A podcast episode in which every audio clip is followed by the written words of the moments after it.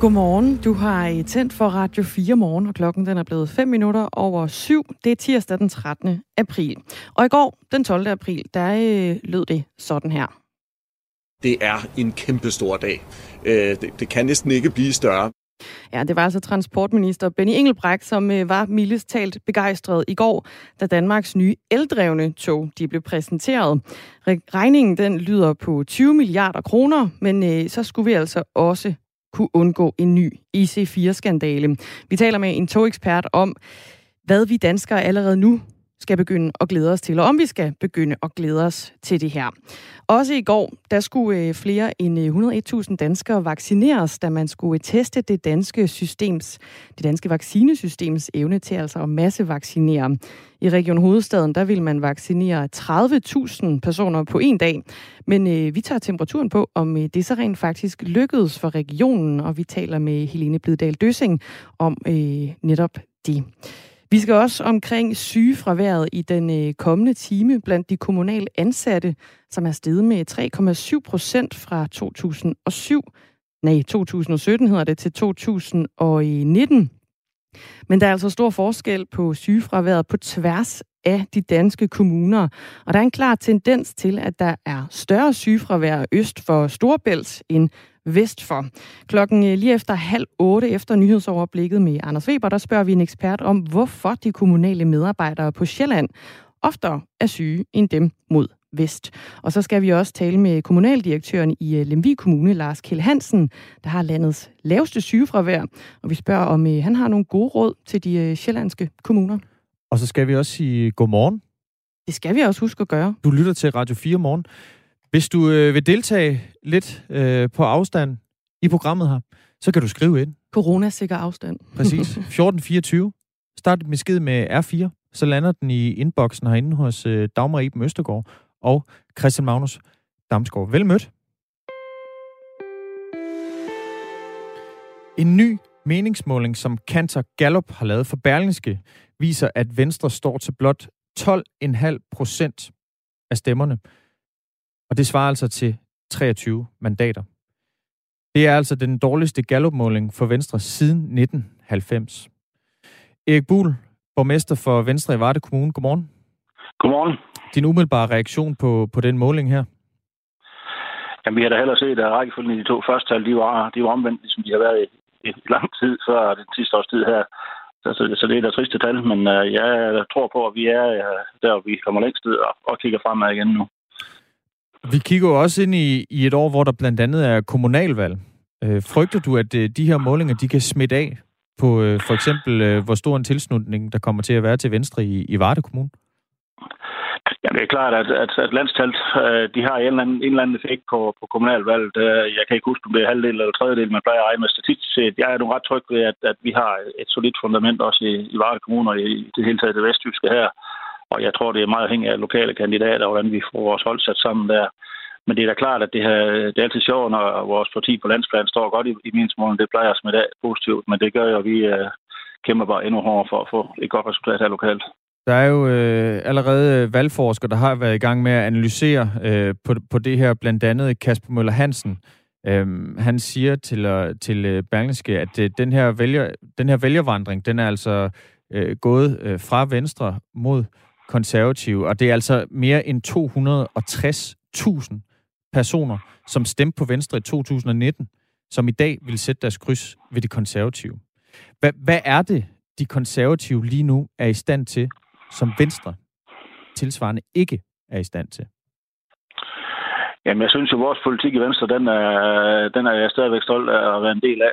Og vi har så været igennem nogle personsager og været igennem forskellige forhold. Det har jo fyldt rigtig meget i præsten, og det gør, at der er jo en del mennesker, der har, der kigger kigget ind, hvem er det nu lige, vi synes, vi skal stemme på. Og vi er jo i en, i en tid af vores, øh, historisk skrivning over mange år, så tror jeg, jeg aldrig, det har været så, så lidt... Øh, hvad hedder sådan noget, øh, stabilitet i, hvad man stemmer på, så man føler lidt efter, hvad man synes lige i øjeblikket, hvem man, man gerne uh, sætte, sætte, sætte sit kryds ved. Og jeg tror på, at vi kan nå at hente noget af det, det tabte her igen i løbet af 2021, også inden kommunal- og regionsvalg her i efteråret. Men det er klart, det er en kamp op ad bakke i øjeblikket. Det er, det er altså mellem 260.000 øh, vælgere, der, der øh, har forladt Venstre, og, og hvis, de, hvis der var folketingsvalg i dag, så ville stemme på, på konservativ. Hvad er den primære årsag til det? Jeg tror, det er den interne politiske uro, der har været øh, langt hen ad vejen. Jeg oplever nu en, en formand, der, der, der, der følger mere og mere positiv i, i, i præsten også og vender tilbage. Og så mere stabilitet i det venstre melder ud, med sammenhæng i tingene, der har været, hvor der har været de interne stridigheder. Det tror jeg, netop nu nævnte du de konservative, det tror jeg, de kan skrive bøger om med hinanden, bare i forskellige tidsalder, hvor, hvor meget intern uro det har, det har betydet. Øh, jeg oplever en, en, en stor åbenhed i mit parti. Jeg oplever en formand, der er god til at komme ud i landet og god til at at sætte dagsordenen for, for de ting, som fylder rigtig meget. For eksempel i mit øh, øh, område her, der er det utroligt vigtigt, at den landbrugsbakke, der forhandles i øjeblikket, at det bliver på rimelige vilkår, og at mm. der også er en fremtid for vores landmænd efterfølgende. Fordi, så, så der er rigtig mange ting, jeg, jeg oplever også omkring hele genåbningen. Ja, her i det vestjyske oplever vi jo bestemt en, jeg skal ikke kalde det overforsigtighed, for jeg har stor respekt for det, vores regering står for i øjeblikket, men det er hurtigt genåbning. Jeg tror, der er nogle sager her, der kan være til at fremme vores sag også. Mm. Der er jo, øh, der er jo, det er jo ikke bare vælgerne, som, øh, som, siger, som siger farvel til, øh, til Venstre. Der er jo også en del folketingsmedlemmer, der har, der har trukket ankeret op og sat, sat sejl mod både andre partier, men også bare som en tilværelse som løsgænger. Altså Inger Støjberg er nu løsgænger, Lars Løkke Rasmussen er løsgænger, annoncerede, at han vil starte et nyt parti. Og så er der altså både Markus Knudt og Britt Bager, som så er gået til konservative. Altså, det er jo ikke kun vælgerne, der, der ligesom øh, smutter øh, over i konservatives favn. Det er også folketingspolitikerne. Ja, det, og det er jo klart problematisk, og det fortæller jo også lidt om, øh, om hvad der så også er virkning. Det kan man altid til diskutere, men, men sådan nogle øh, signaler er jo også med til, at vi ligger på de der meningsmålingstal, som vi gør i øjeblikket. Og jeg mener stadigvæk, at det ligger bag os nu her, og igen, at jeg oplever helt klart et parti, der, der ser positivt på fremtiden. Også med en kombination af Stefanie Loses øh, som næstformand nu, og Jacob Ellemann, synes jeg, at gå ud og hvad skal jeg sige, få fat i, i, i den vælgerskare, som står der på vippen, som måske har stemt sidste gang, som lige nu i meningsmålen, og måske sætter kryds et andet sted. Jeg tror, der er muligt for, for at vende tilbage, men jeg tror, vi skal stå fast på vores værdier i Venstre, som vi har gjort gennem stormvejr før, i, hvis du kigger tilbage i historien. Jeg har også været med i politikken i så mange år, jeg kan huske, der har været valg, hvor man har støttet det her set meget kritisk ud, og vælgerne de alligevel lokalt har, har fundet frem til deres, øh, deres lokale kandidat, så vi er kommet godt igennem lokalvalget. Der er i hvert fald en, øh, en, en lytter, øh, der har skrevet på 1424, startet sin besked med R4. En lytter, der hedder Jens, som skriver, ro på de indre linjer er i hvert fald en stor forskel på Venstre og de konservative. Er det en analyse, du deler, ikke, Bull? Ja, og det er faktisk det, vi har snakket om de sidste minutter her. Altså, det er helt afgørende, at vi, at vi har ro på indre linjer, fordi hvad er det ellers, man står for? Og det gælder jo i enhver organisation, om det er et politisk parti, eller det er en virksomhed, eller det er noget andet. Vi skal have en linje, som man kan se sig selv i, og så skal der være tryghed ved de folk, der står i spidsen. Tak fordi du var med, Erik Bull. Vel, velbekomme. Altså borgmester for Venstre i Varde Kommune. Klokken den er 13 minutter over syv. I 2014 tog ukrainske separatister med russisk militær støtte kontrollen over store landområder i det østlige Ukraine. De oprettede to udbryderrepublikker, Folke, Folkerepublikkerne Donetsk og Lugansk, og har siden kontrolleret området med Rusland i ryggen. Siden 2015 der har øh, fronten den såkaldte kontaktlinje ligget fast, uden at øh, rykket sig mærkbart. Men øh, selvom der fortsat har været øh, skyderier langs kontaktlinjen her, så har der altså været øh, relativt roligt. Men flere er nu begyndt at frygte, at et nyt storstilet russisk angreb er på tegnebrættet. Og med os fra Mariupol i øh, det østlige Ukraine, der er du, Emil Filtenborg. Du har rejst langs øh, frontlinjen de sidste, de sidste par uger. Godmorgen. Godmorgen. Hvad, hvordan, ser, hvordan ser livet langs øh, frontlinjen ud? Um, det er jo ikke særlig opmuntrende. Altså syv år med, med krig har, har været helt forfærdeligt for, uh, for lokalbefolkningen. Um, Stefan Weick og jeg, vi har jo rejst op og, og ned ad den her frontlinje og besøgt byer, hvor der simpelthen ikke er adgang til ren vand. Øh, du kan se unge flytte væk i, i stor stil. Øh, du kan se, det hele mangler. Der mangler investeringer både i forretningslivet, men også i, i folks boliger. Øh, og der er mange arbejdspladser, der lukker eller, eller, eller er troet. Du har hele lokalsamfundet, der er fuldstændig brudt sammen, fordi kulminindustrien er, er under pres. og, og det er jo ekstremt fattigt her med, med, med europæiske briller. Hvordan? I en af de, de landsby, Hvordan ja. sådan ekstremt fattigt, altså hvordan, hvordan kan du se det, når du rejser rundt øh, dernede i det, i det østlige Ukraine? Jamen altså, du, altså det, det er bare, husene er dårlige, øh, vejene er dårlige, øh, de kører dårlige biler, de har elendig offentlig transport.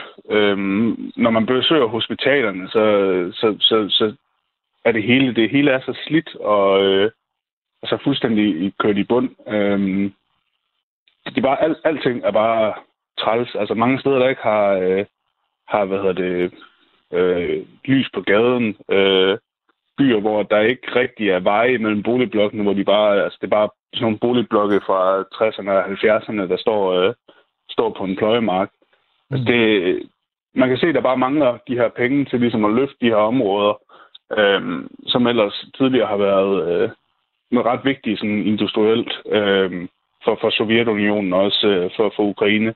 Øh, og, og en af grundene til, de, de siger de lokale, at der ikke øh, øh bliver investeret i området, det er, det er den tidligere krigszone. Øh, eller det er en krigszone, undskyld. Øh, og, og de har ikke selv lyst til at reparere på deres hus, fordi de ved ikke, om de har dem øh, om et år. Øh, og det samme gælder selvfølgelig for dem, der skulle investere i virksomhederne. Der, der er ikke nogen, der har lyst til at lægge penge i virksomheder, som man ikke ved, at man har kontrol med øh, om, om, om et år, eller om fem år, eller om ti år. Mm. Du har været ude og tale meget med, med befolkningen derude. Hvad, hvad, hvad siger de, når, når du taler med dem? Jamen altså generelt, så, så nu, øhm, der er mange, der, og det har der hele tiden været, nu har vi, vi har været rejst uh, her de sidste to år, øhm, og generelt så er de, de er jo trætte af krigen. Det er jo det, det er klart, at for mange østukrainer, for mange ukrainer generelt, at det, at det er meget, meget øh, højt på deres ønskeliste, at, at krigen den bliver stoppet. Øh, men det, som er, er anderledes den her gang, det er, hvor, hvor udtalt frygten for en, en ny invasion øh, fra russisk side er.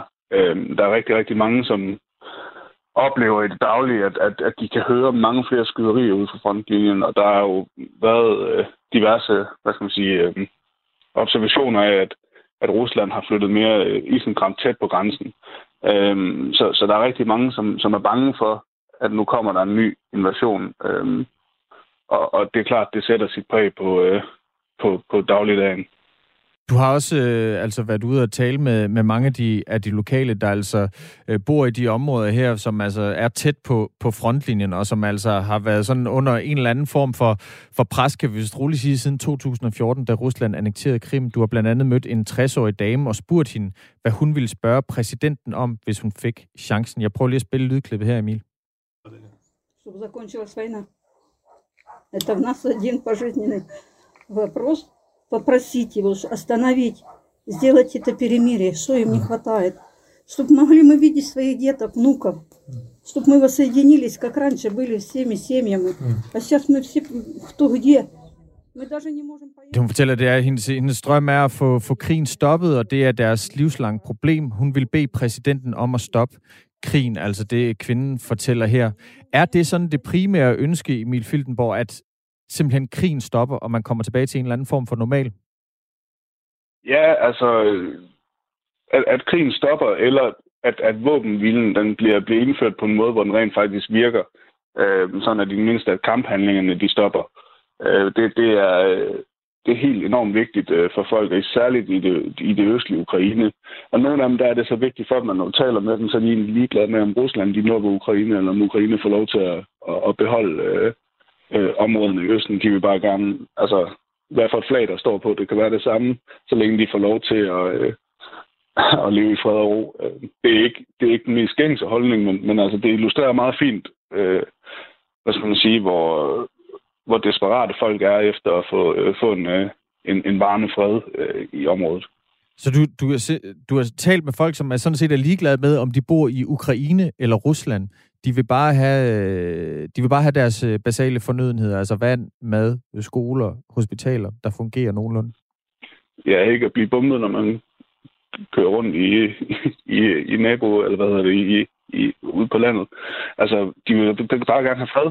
Øhm, og selvfølgelig, ja, de vil gerne have, have, have deres mest sådan basale, basale øh, nødvendigheder, eller hvad skal man sige, øh, basale behov dækket.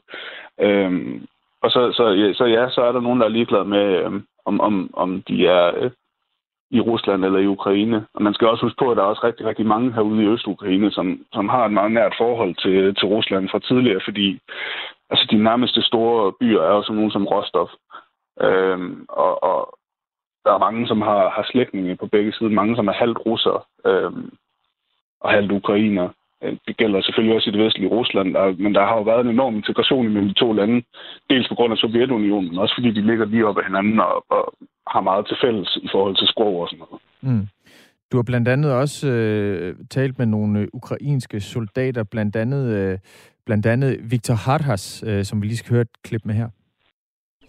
З сьомий рік війни у нас купа навчань, купа тренувань і бойового досвіду є.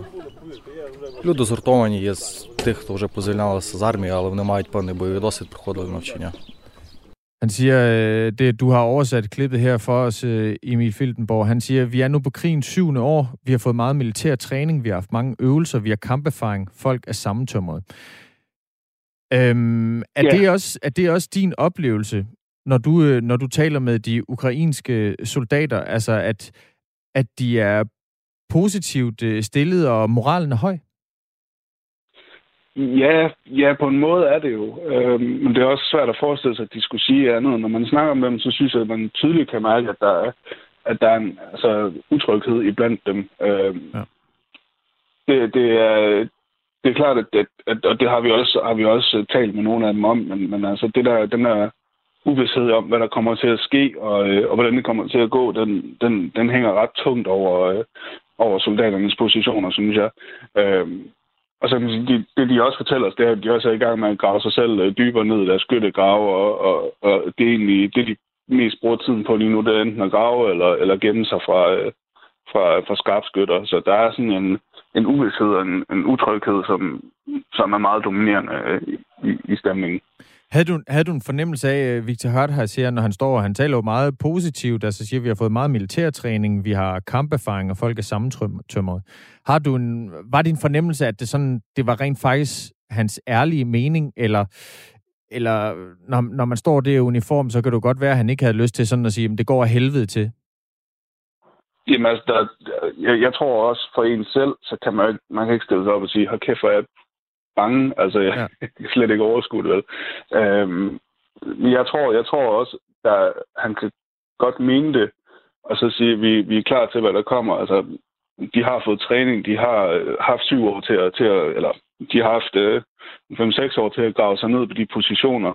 Han, de kan godt være klar, men, men det betyder ikke, at han ikke er bange også. Øhm, så, så, så ja, jeg tror, det er hans ærlige mening, men jeg, jeg tror også, øh, for sådan en som Victor har, altså, der, øh, at der er en, et lag mere. Emil Fildenborg, tak fordi du er med. Det var så lidt. Altså journalist bosat i Ukraine, som lige nu befinder sig i Mariupol tæt på kontaktlinjen i det østlige Ukraine. 24 minutter over syv. 20 milliarder kroner, det er øh, regningen på de nye eldrevne tog, der i går blev præsenteret som DSB's største investering. Det er en kæmpe stor dag. Øh, det kan næsten ikke blive større. Ja, det kan næsten ikke blive større, sagde den øh, socialdemokratiske transportminister Benny Engelbrecht altså om den her nye handel. Godmorgen til dig, Henrik Sylvan. Ja, godmorgen. Centerleder på Railtech DTU, altså ved Danmarks Tekniske Universitet.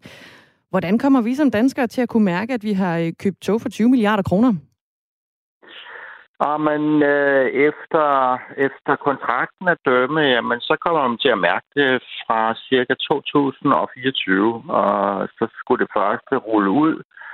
Øh, og det bliver jo så med en lidt større komfort, end det vi plejer at, at, at suse ud af stationen med. Hvordan bliver komforten større? Jamen, det gør den ved, at, at øh, vi får et øh, eltog, øh, som, øh, øh, som jo ikke har så støjende motorer, som, som dieselmotorerne for nærværende har. Øh, det i sig selv øh, giver altså noget, noget støjdæmpning. Der, der vil være færre rystelser i toget. Og øh, øh, det, de anmeldelser, der er på det tog helt specifikt, som, som, øh, som de har købt, øh, det, det, de, de er positive. Undskyld, var bare det sidste ord der? Der røg lige en eller anden tusse på linjen, Henrik. Nå, ja, men altså, der, der, er, der er gode anmeldelser. Toget eksisterer jo i forvejen. Det kører rundt omkring Og, og det, vi ligesom, det, jeg har opsnappet, for jeg har også været ude og banke lidt på det, øh, det er jo, at, at der er en positiv tilbagemelding, at øh, folk kan lide det og observere, at det er komfortabelt at køre i. De her nye tog, de skal altså leveres af det franske firma Alstom, og planen er, at øh, de skal levere 100 nye togsæt fra 2024, som du også øh, nævnte som et årstal, Henrik Sylvan. Ja. Og i modsætning til øh, de skandaleramte IC4-tog, så er de her nye tog altså eldrevne, som du også nævnte, og IC4-togene, de kører på diesel. Den her investering, der nu bliver lavet på 20 milliarder, modsat de 5,3, man betalte for IC4-togene i sin tid, kan det risikere at blive en lige så stor skandale som, øh, som IC4-togkøbet? Nej, det, det, det tror jeg ikke. Altså, tog, det her tog er jo produceret i forvejen. Øh, det, det, øh, det bliver sandsynligvis produceret på Alstoms øh, fabrik i Polen. Øh, men der er jo kommet fine leverancer derfra. Og øh, så kvaliteten synes, synes at være i orden. Så er der det øh, til forskel for, for IC4-toget, det er, at den her kontrakt, der køber man i og sig ikke bare toget sådan, som, som en bil, når man går ud af forretningen. Man køber egentlig en serviceaftale. Og det, det betyder, at, at, øh, at der er en oppetid. Altså toget skal kunne rulle ud. Og jeg vil, jeg vil gætte på, at der i den kontrakt står, at det med 99 eller noget nær 100 procent sikkerhed, så står toget fuldstændig fungerende klar hver eneste morgen, og, og, og nedbrud er ikke tilladt. Jeg tror ikke, at regeringen har tænkt sig at vælte 20 milliarder ud forløjet. Det bliver, det bliver simpelthen efter, efter kvalitet, og der vil holde penge tilbage, hvis, øh, hvis toget simpelthen ikke øh, kører. Problemerne med de gamle IC4-tog, det var, at øh, de ikke blev leveret til tiden, og da de så endelig kom på skinnerne, der var der rigtig mange problemer med dem, og det kostede så DSB nogle øh, ganske store økonomiske tab. Og som du også øh, nævner her, Henrik Sylvand, centerleder på Railtech DTU, så øhm, er der ligesom nogle aftaler med den her nye togleverandør. Det fortæller transportordfører fra Liberal Alliance, Ole Birk Olesen, der har været med til at finde den nye togleverandør. Øh, og det skal altså, de her aftaler, det skal ligesom øh, sørge for, at vi ikke risikerer endnu en dansk togskandale. Og vi har sikret os med to øh, regler, at det her bliver et, et godt tog. Øh, den første regel er, at dem, der leverer toget, de skal også stå for vedligeholdelsen. Det vil sige, at hvis de har leveret et tog, som ikke kører godt nok, så er det dem, der tager regningen og ikke den danske stat, ikke den danske skatteyder. Øhm, og det andet, det er, at toget det kører øh, allerede i forvejen ude på forskellige europæiske baner, så vi ved, at det er et tog, der kan finde ud af at køre. Så som jeg også hører dig, Henrik Sylvan, så de her to regler, Ole Birk Olesen fortæller om her, så kan vi altså være sikre på, at vi får kvalitet for de 20 milliarder. Det, øh, det kan vi simpelthen, og, og, og kvalitet, det er jo selvfølgelig også noget, skal man sige, individuelt, hvordan oplever man komfort og så videre. Men det eneste, jeg kan sige, det er, at, at når jeg kigger på de konkrete anmeldelser, der har været, øh, så er der tilfredshed, og, og man er sådan set glad for den kvalitet, øh, der bliver leveret. Det er ikke nogen Rolls Royce, vi, vi er ude i. Uh, det er det ikke. Uh, det er det er tog, som, uh, som er, er, er skal man sige, et standardtog øh, på, på hylden dag, men det er heller ikke nogen, øh, det er ikke nogen billig discountvarer. Det er det heller ikke. Det er ikke nede i, i, den, i den lille afdeling. Det er et tog, der er udstyret med pænt mange hestekræfter, så, så man ville være lidt imponeret, hvis man gik ud øh, hos forhandleren og, og havde fået lagt øh, lige lidt ekstra hestekræfter ind. Bjarne Holm fra Hillerød har skrevet ind, Hej Morgenradio, hvor er det dog bare skønt, at vi har droppet den italienske mafia. Måske får vi nu tog, som rent faktisk kan køre, skriver Bjarne fra Hillerød. Og så har Paul også øh, spurgt, han spørger, hvad er skrotningspræmien for IC4? Kan du svare ja. på det, Henrik Sylvan? Ja, det kan jeg så ikke lige uh, svare på. Uh, men men man, man kan sige, at det lykkes dog at, at sælge nogen til Rumænien, eller uh, der, der, der, er vel, der, der vil være et, et second marked langt væk, uh, som, som vil forsøge sig med, med de her tog. Øh, og, det, og det, ja, så må de jo se, om de kan få det til at rulle. Om ikke andet kan man vel se et, øh, et, et almindeligt lokomotiv foran øh, togstammen, så, så, så det ruller. Vi får se, om det ruller. Tak fordi du var med. Ja, Altså Henrik Sylvand, som er centerleder på Railtech ved DTU, Danmarks Tekniske Universitet. Og nu er Anders Weber klar med et nyhedsoverblik. Klokken den er blevet halv otte.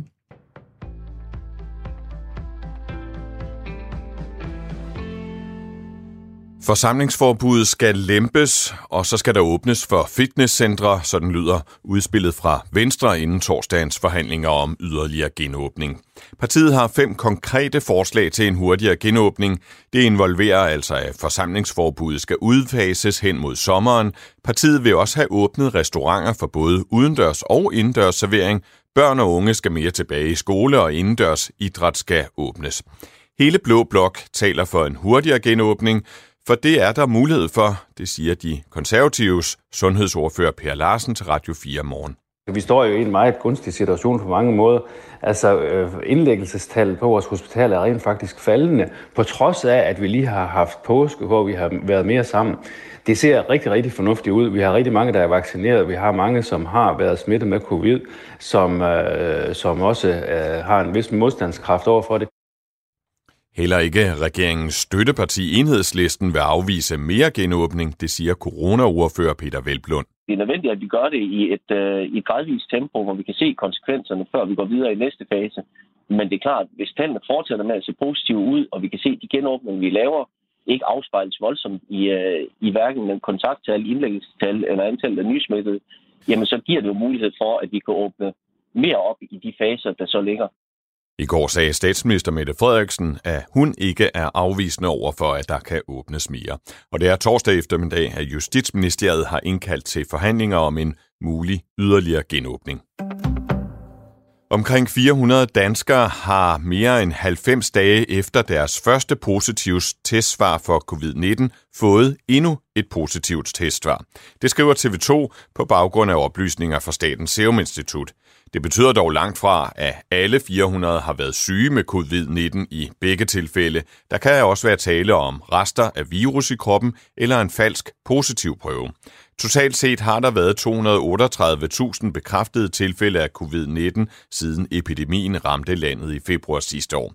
Og tallene overrasker ikke klinisk professor ved Københavns Universitet Peter Garat, der vil altid være nogle personer, som ikke lærer et ordentligt immunforsvar mod en virus eller bakterie, så det vil ikke overraske, siger han til tv-stationen. Antallet af folk, som kommer på førtidspension, er nu på det højeste i omkring 10 år, og derfor vil beskæftigelsesminister Peter Hummelgaard have gennemført justeringer af ordningen. Det siger han i et skriftligt svar til politikken. Før en reform af førtidspensionen i 2013 endte mellem 1000 og 1500 personer månedligt på førtidspension, men i juli sidste år nåede det månedlige antal nye førtidspensionister op på 2477. Det viser tal fra Styrelsen for Arbejdsmarked og Rekruttering, skriver politikken. En mere smitsom variant af coronaviruset, der første gang blev opdaget i den sydengelske by Kent, forårsager ikke mere alvorlig sygdom hos indlagte patienter end andre varianter. Det viser en ny undersøgelse offentliggjort i det anerkendte medicinske tidsskrift The Lancet, det skriver nyhedsbruget Reuters. Resultaterne blev sammenlignet mellem patienter, der var smittet med den britiske variant B117 og patienter med andre varianter, og forskerne fandt ingen forskel i risikoen for svær sygdom, død eller andre kliniske resultater. Først på dagen tørt og nogen eller en del sol, men senere kommer der skyer, og det, der kommer enkelte regn- eller havlbyer mellem 5 og 9 grader og let til frisk vind omkring vest.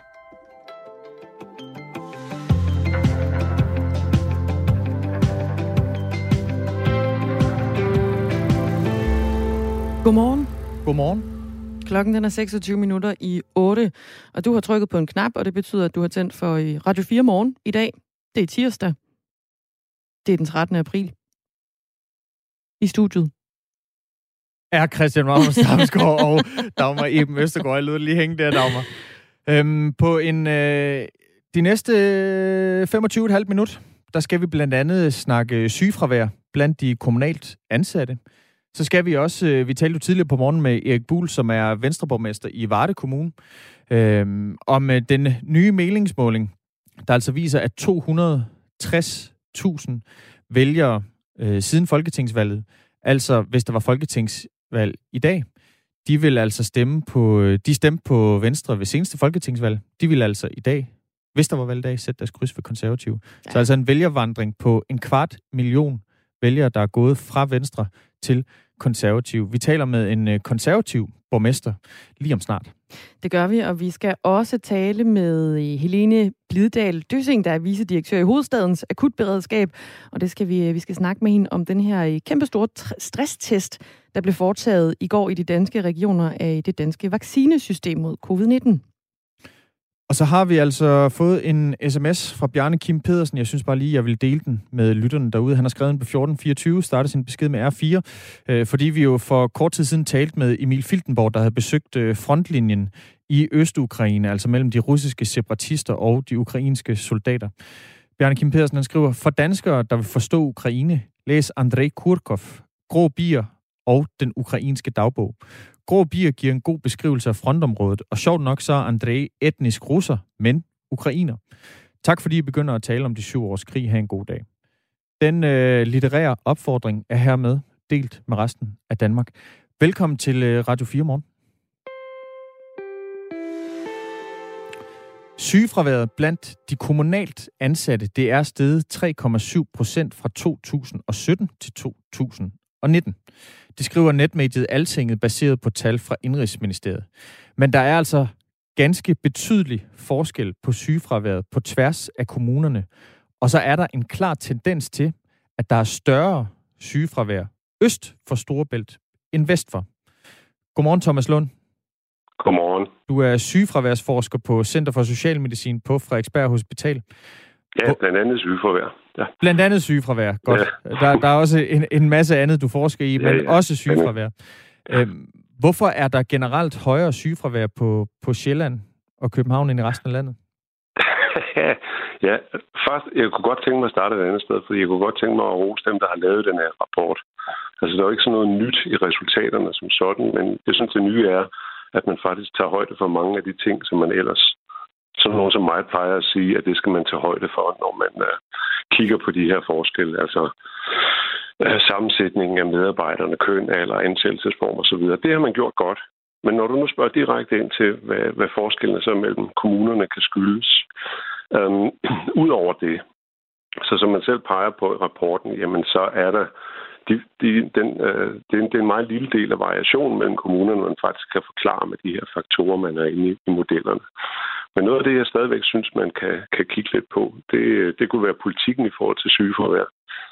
Det kan der være forskel på. Altså, der er jo rigtig mange kommuner, som har arbejdet øh, godt og systematisk med sygeforvær og tilbagevendelse til arbejde i, i, i mange år. Men det kan der jo stadigvæk være forskel på.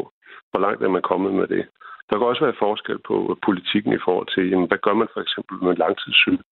Øh, gør man meget for at holde fast på dem og, og øh, øh, få dem tilbage i arbejde, øh, eller øh, fyrer man dem? Det kan der være forskel på. Der kan også være forskel i, hvor høj grad man bruger udlicitering.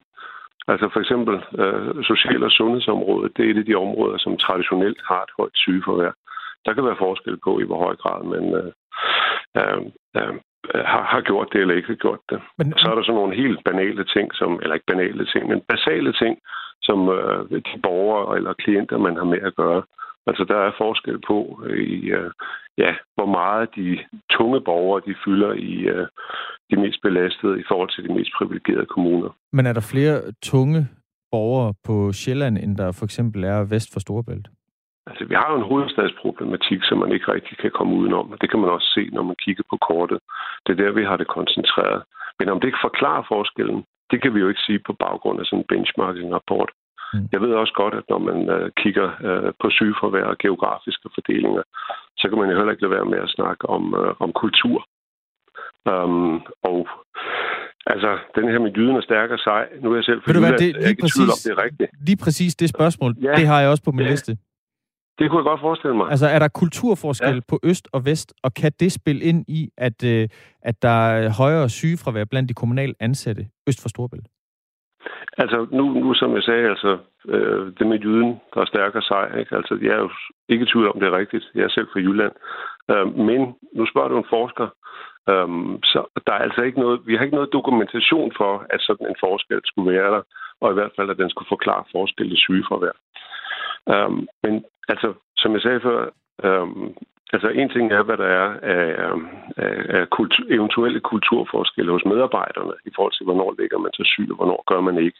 Altså der kan jo være forskel på, øh, altså der er også det, der hedder syg nærvær. Og hvis man kigger på det på landsplan, jamen så er der cirka lige så mange hver dag, som går på arbejde, selvom de er syge, som bliver hjemme øh, med sygdom. Det kan der godt være forskel på regionalt. Vi ved det ikke, men det kan, der godt, det kan man godt forestille sig. Um, og så igen det her med, jamen der kan også være nogle kulturelle forskelle i organisationerne i forhold til, hvordan man håndterer det her. Daniel, så det han... kan ikke udelukkes, men jeg har ikke noget dokumentation for det. Daniel, han har skrevet på 1424, startet sin besked med R4 og et mellemrum. Han skriver, godmorgen. Sjællandere har måske bare dårligere arbejdsmoral. Jamen, altså, det er jo igen det. Uh, det, er jo, uh, det er jo gissninger. Man kan lige så godt sige, uh, ja, altså, det er der ikke noget belæg for at sige som sådan. Okay. Ikke noget videnskabeligt belæg for at sige. Uh, en af de kommuner, som har et uh, højt sygefravær, det er altså den sjællandske kommune Frederikssund. Her var der i 2019 et sygefravær uh, i gennemsnit på 14 dage, og det er altså steget med lige knap 9 procent fra 2017. Kommunaldirektør uh, Torben Kiergaard i Frederikssund Kommune fortæller, at der er flere forskellige årsager til det sygefravær her. Der har været en stigning i vores sygefravær i, i perioden 2017 til, til 19. Og øh, det øh, skyldes ikke en enkelt faktor, men øh, et samspil af forskellige faktorer. Vi kan se, at øh, de grupper, der har stigende sygefravær, det er lærerne, pædagogerne og så personale på social- og sundhedsområdet.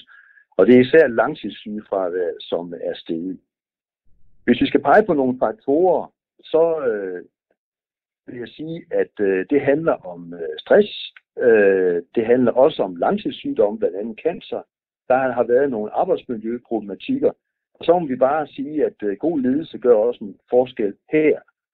Det er altså nogle opmærksomhedspunkter, som vi også har brugt til at lave en fremadrettet indsats øh, for at øh, skabe attraktive arbejdspladser og for at få nedbragt vores sygefravær. Og heldigvis så kan vi se, at øh, den indsats allerede har haft en effekt. Vi har kunnet konstatere et fald i, i sygefraværet fra 2019 til 2020 på 5 øh, procent. Thomas Lund, øh, ja. det som vi hører her, det er jo, det er jo blandt andet uh, Torben Kærgaard fra Frederikssund Kommune. Han fortæller om, om stress, om langtidssygdom, og at god ledelse også kan være en årsag til, at, eller fraværet af god ledelse, kan være en årsag til, at der er, at, at der er et højere sygefravær i, i Frederikssund end, i, i, øh, med, end med andre kommuner. Er, er, er folk øst for Storebælt mere stresset, mere langtidssyge og så har dårlige ledere? Altså, det, kan, det kan man jo ikke sige. Men man kan sige, at de har mere syge for hver. Øh, men jeg synes, det han er inde på her, det er jo lige præcis de her altså, tre utrolig vigtige punkter. Altså, det er jo en kombination af øh, helbred, arbejdsforhold. Det er den cocktail, vi skal have til at gå op. Der spiller ledelsen en, øh, en, en kæmpe rolle i forhold til at få den kabal til at gå op. Uh, om der så er forskel på det mellem kommunerne, øst og vest osv., altså, det kan man jo igen ikke sige ud fra det her. Men der er jo ingen tvivl om, at det her det er jo nøgle nedslagspunkter, uh, når man skal adressere den her problematik. Men en ting er jo, at nu har vi ligesom konkluderet, at, øh, at sygefraværet, det er, det er ret forskelligt, og det skiller sådan lidt ved, ved Storebælt. Ja. Men vi skal også have en eller anden forklaring på, hvorfor det er sådan, sådan så vi kan gøre noget ved det. Ja, præcis. Og det er det, der er problemet med øh, benchmarking som sådan. Du sagde før, at det var en god rapport, der var lavet. Det mener jeg stadigvæk, det er. Men du kan jo kun bruge den til så meget, som du kan bruge den til. Ikke? Du kan se, at der er nogle forskelle, men den giver dig ikke noget præg om, øh, øh, hvor er det, vi skal øh, gå i flæsket på det hos os. Hvis jeg var kommune, jamen så ville jeg da øh, sige, okay, øh, det ser sådan ud hos os, det ser sådan ud inde ved siden af. Hvad kan vi bruge det til? Det er jo virkelig også det, du spørger mig om, og det som jeg mm. også øh, øh, spørger om ud i luften hele tiden. Hvis jeg var kommune eller arbejdsplads i det hele taget, så ville jeg være langt mere interesseret i, jamen, hvordan ser det ud hos mig? Hvordan er det gået over tid? Hvad er udviklingen her hos os? Hvad kan den skyldes? Og når man så ved, hvad den eventuelt kan skyldes her hos os, så kan man gå til den. Og det handler jo ikke om, at nu skal vi have et tal, som er lige så fint som inde i, i nabokommunen, eller pege fingre af dem, fordi de ligger lavere end os. Det handler om at få øh, den rigtige udvikling i, øh, i ja, her på vores arbejdsplads. Mm. Inden jeg siger farvel til dig, Thomas Lund, så har vi lige et, øh, så har jeg lige et lytterspørgsmål, jeg også lige vil, vil spille op af dig. Øhm, mm. øh, Per fra Odense, han skriver, vær opmærksom på, at offentlige arbejdspladser tæller sygedage hen over weekenden med. Det gælder ikke for en del af de private arbejdspladser. Er det rigtigt? Øh, der er mange forskellige måder at opgøre det her på, og jeg ved faktisk ikke hvor, lige præcis. Det, han, okay. han kan sagtens have ret i det her. Det ved jeg faktisk ikke. Øhm, de statistikker, jeg normalt kigger på, jamen altså, der har man taget højde for den slags. Men i lige præcis det her tilfælde, øhm, der, hvor vi bare sammenligner mellem kommuner, øh, så gør det jo ingen forskel, for de er jo offentlige alle sammen. Men sådan nogle ting skal man være opmærksom på, når man sammenligner det offentlige med det private. Det er jo en helt anden ballgame, end den vi er gang i nu. Mm. Thomas Lund er sygefraværsforsker, blandt andet øh, på Center for Socialmedicin på Frederiksberg Hospital. Tak fordi du var med. Ja. Selv tak. Det var fornøjelse. I lige måde. Og dermed så også øh, godmorgen til Lars Kjell Hansen, Lars Kjell Hansen, undskyld, kommunaldirektør i Lemvig Kommune. Lemvig Kommune, de havde i 2019 landets laveste sygefravær på lidt over 9, på lidt over 9 dage. Hvad er forklaringen på det, Lars Kjell Hansen? Det er jo gode nyheder. Jamen, det er da, det er da rigtig gode nyheder, øh, og det kan vi sige, nu har vi øh, ligget i... Vi følger også de her statistikker omkring sygefravær, og i Lemvig Kommune har vi ligget i top 5 stort set i, i, siden kommunesammenlægningen, og måske også før, hvor det var nogle andre opdelinger af kommunerne, der var. Så, så øh, vi har arbejdet med sygefravær øh, kontinuerligt øh, lige siden øh, 2007, og, og, og, og jeg er sådan set enig med Thomas Lund i, at, at god ledelse og, og, og fokus på de her ting og, og best, best practice, det er noget af det, der, der giver pote i forhold til at nedbringe sygefraværet. Det er jo klart, du siger det, Lars Kendenhalsen. Du er jo selv leder. Ja. ja. Øhm, øh, altså et sygefravær på, på lidt over ni dage, det er jo trods alt øh, knap to øh, arbejdsuger, øh, som de offentlige ansatte i gennemsnit har været syge på det, øh, i 2019. Er det, ikke, er det egentlig ikke stadig for meget?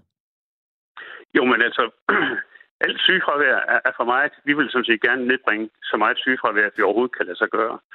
Øh, du havde et, et, øh, læserspørgsmål, at når vi bliver gjort op, så, så er det også for hård weekenden, og, og meget af det, vi har, er jo døgnpleje.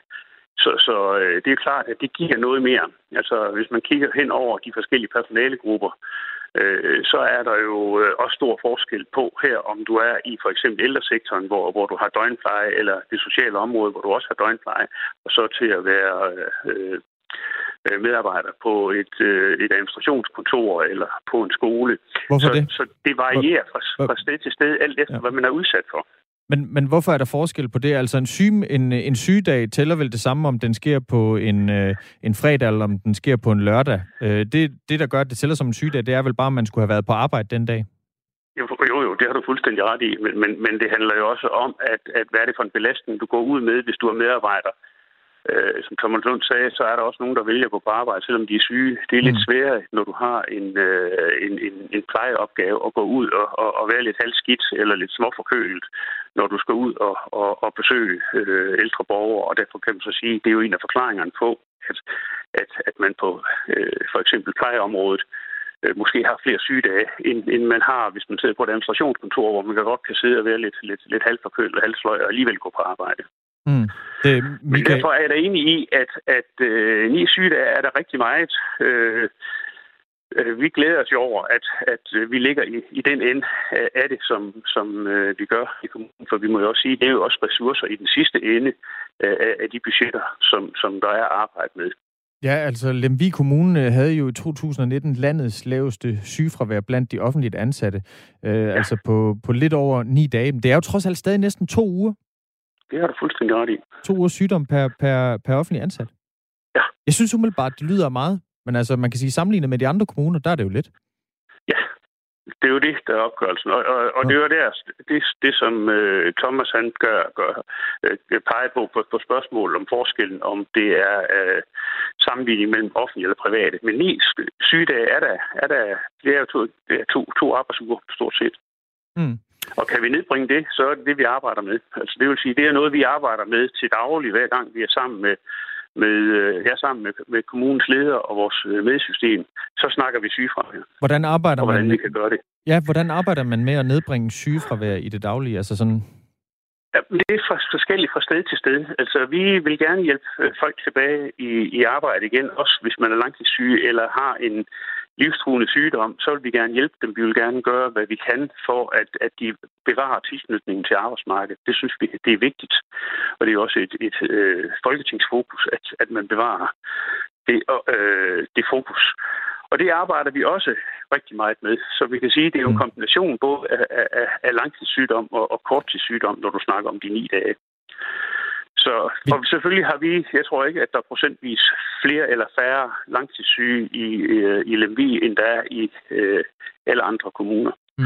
Men det er et spørgsmål om, hvordan man arbejder med det, om man, man er aktiv i forhold til at, at bevare tilknytning til arbejdsmarkedet med, med nogle få timer eller mange timer, alt efter hvad man som øh, kan overkomme som, som medarbejder. Mm.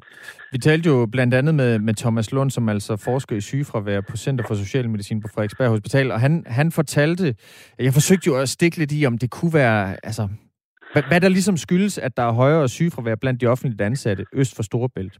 Og det er altså også noget, som øh, lytterne de, øh, de byder ind på. Øh, der Frank han skriver, jeg har været i ISS Industriservice ved Vejle og i København. Arbejdsmoralen var klart bedst i Vejle. Så øh, skriver Lars Madsen, vi har kun problemer med Sjælland og pjekkeri øh, og corona. Ja, så skriver han så også, selv Sjælland til svenskerne, så er problemet løst. Det er måske lige i overkanten. Og så skriver Michael, gå, gå endelig på arbejde småsyg, så du kan smitte de andre. Hurray! Alvorlig langtidssygdom skal man ikke gøre noget ved umiddelbart. Så lad nu folk være syge. Pjekkeri skal ikke tolereres, og normalt er det bundet op på, den, på enkelte personer, så det er lette at spotte. Det her med øh, det lave sygefravær øh, vest for Storebælt kontra øst øh, for Storebælt, hvor det er altså højere. Tror du, det, øh, tror du, det øh, har noget på sig som, øh, som kommunaldirektør i en, øh, en øh, vestdansk kommune?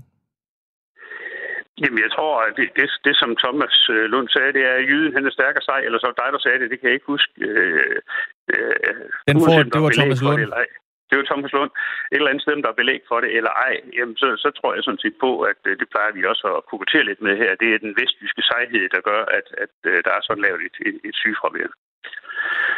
Okay. Så, så øh, et eller andet sted, ja, så, så, så tror jeg, at det er det, det er i hvert fald den, det er i hvert fald det, jeg oplever omkring alle vores medarbejdere. De, de, de kommer, når de kan. Der er ikke nogen, der sådan ligesom øh, siger, jamen, jeg skal ikke, jeg skal ikke på arbejde i dag, eller jeg skal, jeg er, jeg, er ikke, jeg er ikke syg nok til at skal blive hjemme. Men det handler ikke om, og jeg tror sådan set, det er noget af det, vi snakker med vores medarbejdere om. Man skal jo ikke komme på arbejde, hvis man er syg og kan smitte sine kolleger. Det er jo ikke mm. det, der er meningen med det. Ja. Tak fordi du var med, Lars Kjeld Hansen. Velbekomme. Altså, det var en fornøjelse. Ja, lige over du. Altså kommunaldirektør i uh, Lemvi Kommune, som altså i 2019 havde det, det laveste sygefravær uh, i kommunen, blandt, uh, i hvert fald blandt de offentlige ansatte. Altså uh, i Lemvi Kommune, der var uh, de offentlige ansatte i gennemsnit uh, syge 9,3 dage 7.53 siger øh, klokken, og øh, vi har fået nogle sms'er. Der er en, der skriver, at Venstres problem er og bliver den arrogante formand Ellemann. Han er væk før, der er gået et halvt år. Ellers kommer Venstre ikke videre, skriver Lars Madsen ind på sms'en, der hedder 1424. Så han startede med R4 og lavet mellemrum og skrev den her besked. Inger har gjort det øh, samme. Hun skriver, kære Venstre, tvivl ej, I gør det glimrende. Jeg svigter ikke partiet. Det er ikke Inger Støjberg, kan vi afsløre, fordi hun har altså ligesom, hun har forladt partiet. Inger is out. Øh, og grunden hun er til, stadig ind. Hun er, hun stadig out ind, men hun er af out af venstre. Ja, ikke? Øh, og grunden til, at vi taler om det her, det er fordi, at der altså er en øh, ganske stor øh, vælgervandring, øh, som går mod konservative, som lige nu står til den højeste vælgertilslutning siden 1995. Det viser en ny måling, som Gallup har lavet for i øh, Berlingske. Og nu kan vi sige godmorgen til dig, Morten Slotved. Godmorgen. Borgmester i Hørsholm Kommune for netop konservative Folkeparti, og tillykke. Jamen, øh, mange tak. Det er jo en rigtig glædelig ting at stå op til, og det er også en god diskussion at tage. Ja, hvor mange kræfter har du lagt i den her fremgang? Jamen, jeg tror, vi er rigtig mange konservative, der har ude at lægge mange kræfter i at få formidlet alle de gode værdier. For jeg tror faktisk, at det er værdierne, der bliver købt ind på. Og jeg tror faktisk, at rigtig mange danskere kan købe ind på de gode værdier, som øh, konservative står på. Men er det jer, der har markeret jer politisk, eller går det bare virkelig dårligt for Venstre? Jamen, det går mærkeligt i hele den blå blok. Der er oprør i den blå blok, og, og der tror jeg faktisk, at det er vigtigt, at vi som konservative har været ude klart og forklare, hvad er det for nogle værdier, hvad er det, vi vil på nogle af vores kerneområder. Og, øh, og det er jo både kulturen og det sociale og miljøet, at der, at der er nogle standpunkter og nogle, nogle ståpunkter som konservativ, som vi godt tør stå ved, samtidig med, at vi er et stærkt blå parti. Målingen, som øh, Gallup har lavet for Berlingske, viser, at fremgangen for jer i det konservative Folkeparti særligt sker på bekostning af Venstre. Og ifølge valgforsker Kasper Møller Hansen, så er det den største vælgervandring, der er sket mellem de to partier, altså i 15 år. Øh, og Venstre har jo haft en, øh, en ganske hård periode på det seneste. Mest opsigtsvækkende har det været, at den tidligere statsminister Lars Løkke Rasmussen forlod partiet, og nu har annonceret et nyt parti her i, øh, i weekenden. Inger Støjberg, hun øh, skal få en rigsret og har også forladt partiet Venstre, og oven i købet, så har partiets formand Jakob Ellemann Jensen fået en ganske stor kritik for sit, sit formandskab. Kan du udelukke, at jeres fremgang ikke skyldes, at Venstre har spændt ben for, øh, for sig selv? Jamen selvfølgelig har det noget at gøre med, at der er opbrud i den borgerlige, øh, i den borgerlige lejr. Så, så der, der får vi selvfølgelig en masse stemmer, også fra Venstre. Og, øh, og det skal vi selvfølgelig også glæde os over, at, at, at vi så kan samle dem op, når, når Venstre så er udfordret på de her tider. Men, men jeg koncentrerer mig selvfølgelig mest om, at det er de konservative, som, som har været ude og forklare om vores værdier og står fast. Og jeg må så også sige, at vi har en formand, der er rigtig dygtig til at komme ud over rampen med de budskaber, der også sælger i Danmark, for det er de gode konservative værdier. Og i den her nye meningsmåling, der, så vi får lige nogle tal på, øh, der står de konservative til en markant fremgang. Ved valget tilbage i 2019, der fik I øh, 6,6 procent af stemmerne øh, for de konservative, men i den her nye måling, som øh, Gallup altså har foretaget for Berlingske, der, der står konservativ til at få 16,7 procent af stemmerne, og det svarer altså til øh, hele 30 mandater i, øh, i Folketinget. Betyder det her, at konservative nu vil til at tage mere ansvar Jamen, jeg synes jo allerede, at konservativt tager ansvar. Vi er et af de partier, der, der mener, at man får mest indflydelse ved at ture tage ansvar. Det var jo også derfor, at Søren Pape fik os med i regeringen øh, ved sidste, eller da der var borgerlig flertal. Og, og konservative er også et af de partier, der ude i kommunerne arbejder konstruktivt og ønsker at tage ansvar. Så, så når jeg ser på det, ja, selvfølgelig skal vi tage endnu mere ansvar, hvis vi får op imod 30, 30 øh, mandater i Folketinget. Men, men jeg er nu tilfreds med, at vi altid har været et parti, der ønsker at arbejde for at få indflydelse, og det gør man nu engang ved at tage ansvar. Bliver Pape, øh, bliver en ny kandidat til statsministerposten? Det er heldigvis noget, de skal finde ud af inde, i, inde på Christiansborg, og, øh, og, og jeg støtter meget stærkt op om sådan Pape. Selvfølgelig gør jeg det, men, men det er dem derinde, der skal finde ud af, hvor er den, øh, hvor er den borgerlige leder, og hvordan ønsker man at, at, at stå sammen som, øh, som borgerlig inde på Christiansborg. Og jeg håber meget, at, øh, at de partier, der er på den blå blok, at de finder fælles fodslag. Morten Slotved, du er jo konservativ borgmester i Hørsholm Kommune, og der står et, øh, et kommunalvalg for døren i det indeværende år. Hvordan spår du, det kommer til at gå for, for konservativ til kommunalvalget? Jamen, øh, jeg håber da på, at øh, vi kommunalvalgsagtigt kommer til at få et rigtig flot valg rundt omkring i hele Danmark. Kigger jeg på de sidste tre valg her i Hørsholm, der er konservativ gået tilbage på, på landsplan, men vi har fået en lille fremgang her lokalt i Hørsholm. Så, så connection eller sammenhængen mellem de forskellige kommunalvalg og et folketingsvalg er ikke helt sikker. Men man kan jo sige, at det er blevet noget lettere at rekruttere kandidater til kommunalvalg. Altså, der er flere, der, der godt tør stå frem og sige, ja, vi er konservative, ja, vi tør godt stille op for de værdier, som konservative kæmper for. Og det er jeg rigtig glad for. Jeg hører og mærker en rigtig stærk opbakning, og det, det betyder meget. Der er øh, otte konservative borgmestre, så vidt jeg lige kan tælle mig frem til, i de 98 øh, danske kommuner. Hvor mange borgmestre tror du, der kommer til at være konservative efter kommunalvalget i år? Jamen, da vi i var flest, mens jeg har været borgmester, der var vi oppe på 12, så det kunne da være dejligt, hvis vi kom op på, på 12 borgmestre igen. Det giver et godt samarbejde, og det giver nogle gode muligheder for endnu mere indflydelse, også i forhold til de kommunale landskab. Morten Slotved, tusind tak. Det er i orden. Ja, altså borgmester i øh, Hørsholm Kommune for Konservative Folkeparti, som står rimelig lunt i svinget, øh, hvis der nu skulle være et folketingsvalg i morgen. Klokken er næsten 8, og efter nyhederne, som kommer om øh, knap 15 sekunder med Anders Weber, der skal vi en tur til Tyskland. For bliver det Armin Laschet eller Markus Søder, som bliver CDU's kandidat til kanslerposten. Lykke Friis, hun øh, gør os klogere.